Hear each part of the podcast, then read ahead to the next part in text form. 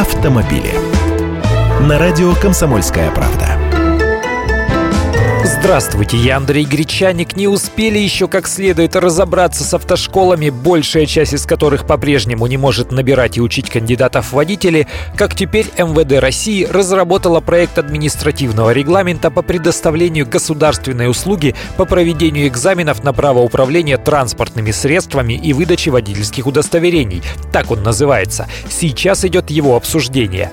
Первую очередь документ изменяет порядок сдачи теоретического экзамена. Сейчас во время сдачи теории надо ответить на 20 вопросов. Разрешено допустить две ошибки. Никаких дополнительных вопросов при этом не задают. Ответил на 18 из 20 «Радуйся». По новой схеме для исправления каждой совершенной ошибки нужно будет ответить за 5 минут на 5 дополнительных вопросов из аналогичного тематического блока. И всего можно будет совершить тоже две ошибки. Второе. Сейчас экзаменуемый на площадке должен выполнить три элемента, а по новому регламенту их будет уже 5. Сам список упражнений расширен с 10 до 17. Вводится, например, остановка для безопасной посадки или высадки пассажиров, парковка задним ходом и выезд парковочного места.